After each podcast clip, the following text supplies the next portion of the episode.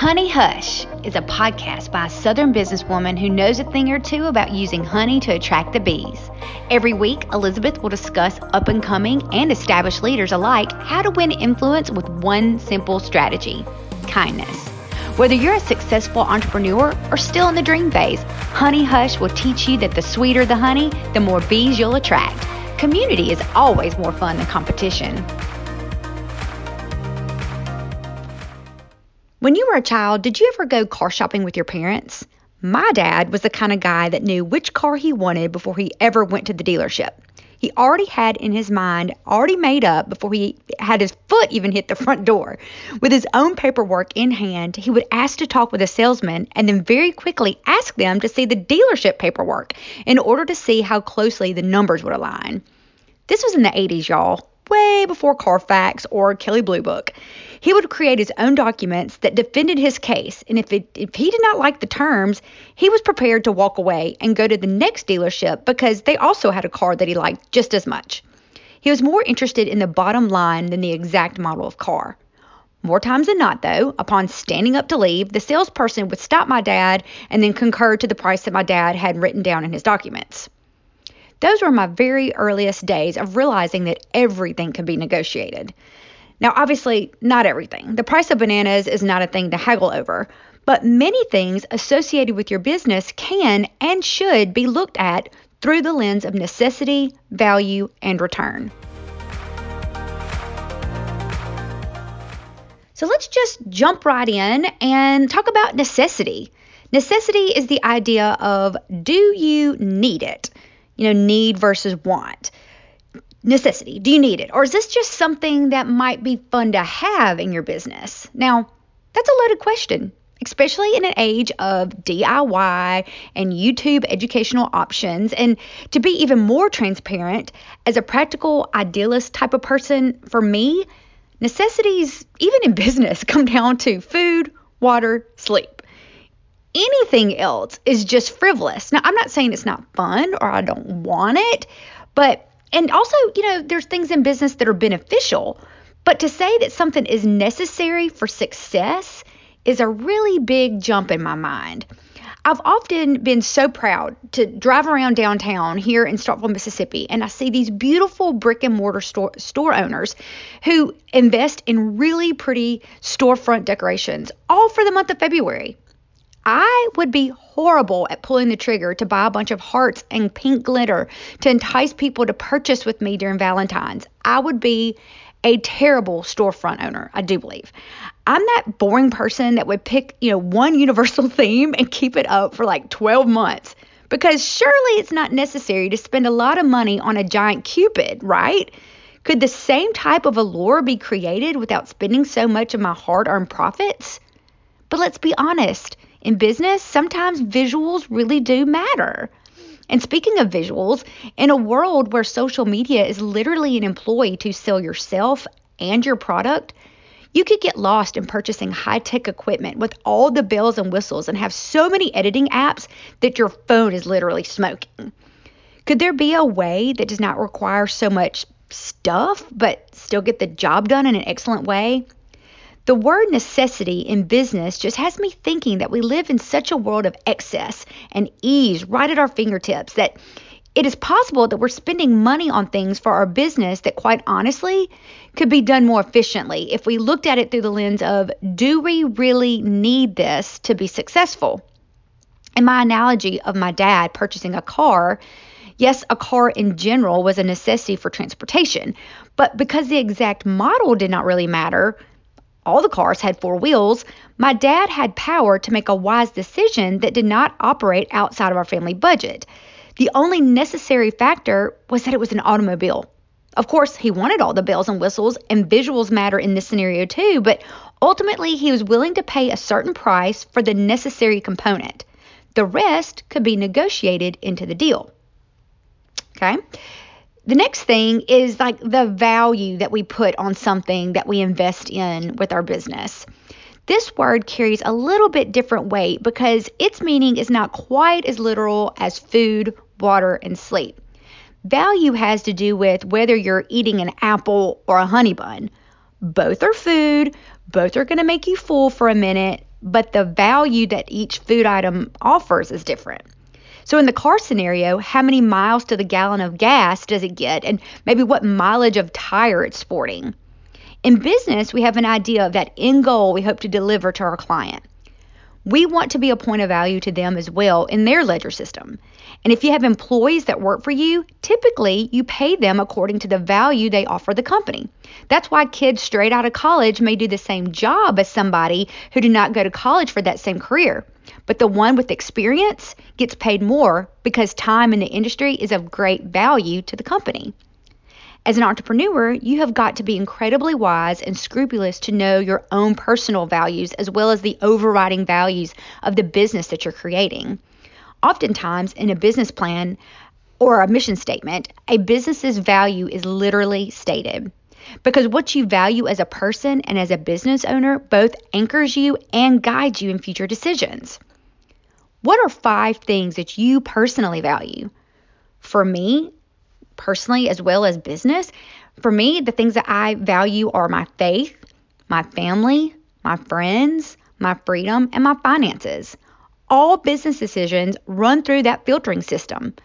Because I've been doing this for a while, I can quickly analyze situations and decide their value to me by how it will, how it will affect those five components in my life. And again, going back to the car analogy, the value of the car could be determined by what you want to do with it. If you only have one kid, but you're looking at a large SUV, how often is that third row actually going to get used value wise when really a sedan would get it done? Is it possible to negotiate an SUV down to a sedan price point? What value is maybe higher mileage to you to have an older mileage SUV to stay within your budget? Your business is the same way. You do not have to have all the best, latest trending things to be profitable and successful, unless you personally hold it at a high value that you think your business is dependent upon. And that is why the word value is just such a great term and it's one that you can make personally. Which leads me to the last word return. Can you make your money back out of that investment you made? And even better, can you use this to make even more money, not just make the money back you invested, but make even more. We're all in business to make money, not spend money. Am I right? And, you know, let's just be honest, it's so much easier to spend it. Well, I was in Atlanta at the wholesale market. I could have really got myself into some major trouble. Everything was set up and curated so cute. It literally made me want to go rent out an entire block downtown of, of, of, of this real estate thing downtown. I just really wanted to go rent out this this block of real estate and and set up a shop for like five different vendors. But I'm not a fool, and I quickly check myself. However, it's such a story of how easy it is to fall to the trap of wanting it all in order to feel prepared for success. If I present my business in this way, will I be successful? If I look and present myself in this way, Will I be successful? If I buy this thing to make this thing happen, will I be successful? Sometimes getting the name brand product instead of a knockoff is the right decision. So price your product according to getting in order to get the profitable return on that investment. Sometimes attending that expensive coaching conference in another state is the right investment. So price your product according to get the profitable return on that investment. I certainly am not advocating for always choosing a less expensive or cheap alternative.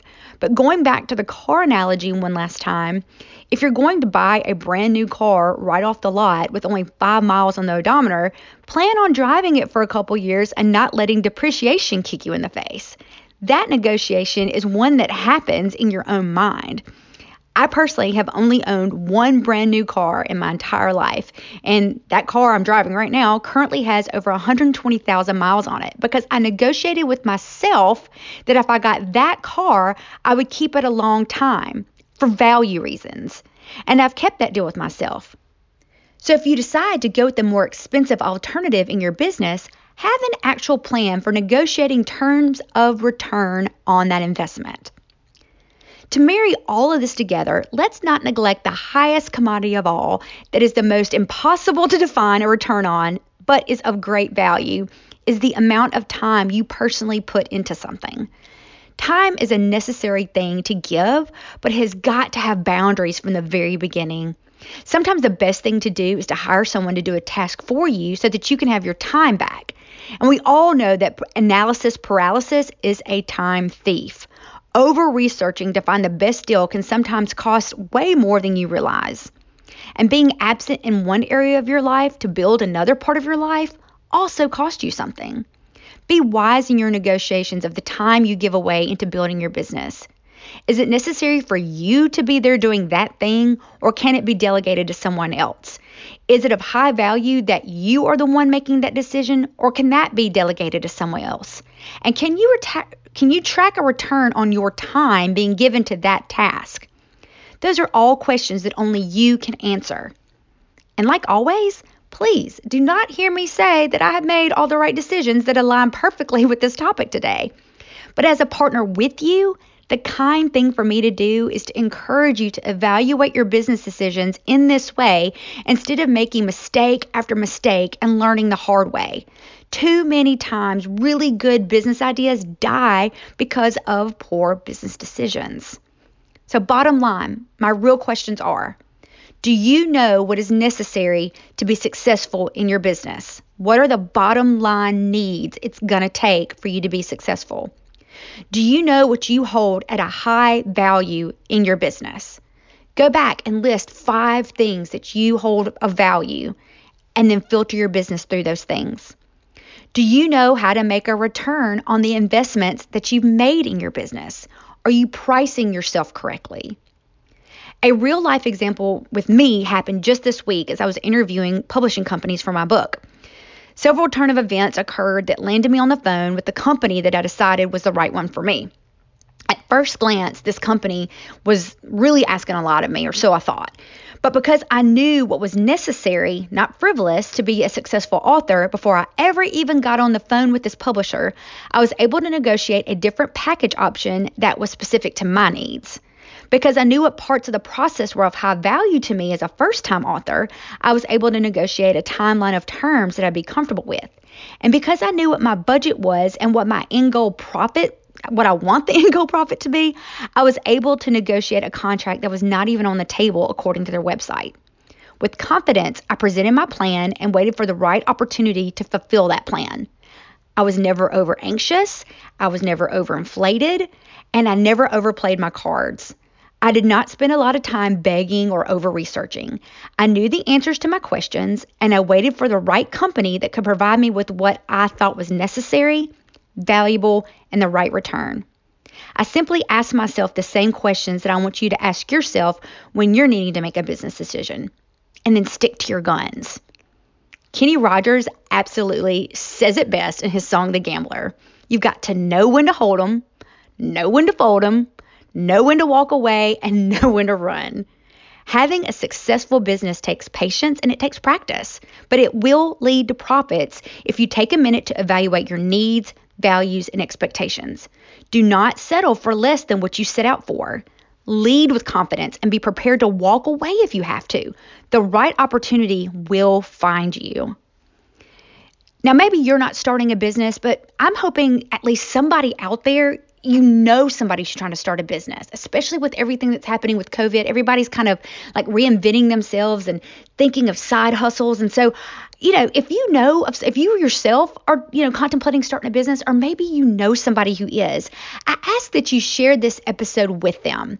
And hopefully, this was lighthearted enough and to the point just to get your mind processing through your next business decision, but without feeling bad about times that may not have worked out just right. Gosh knows I have a list of failed attempts. Do not let the idea of messing up stop you, though, from trying. Fail forward if you have to. No one ever succeeded at anything by just thinking about it. Get those ideas out of your brain and into the world. You will never know unless you try. Maybe even consider having a business accountability partner that wants to see you succeed too. So until next time, y'all, keep the honey flowing.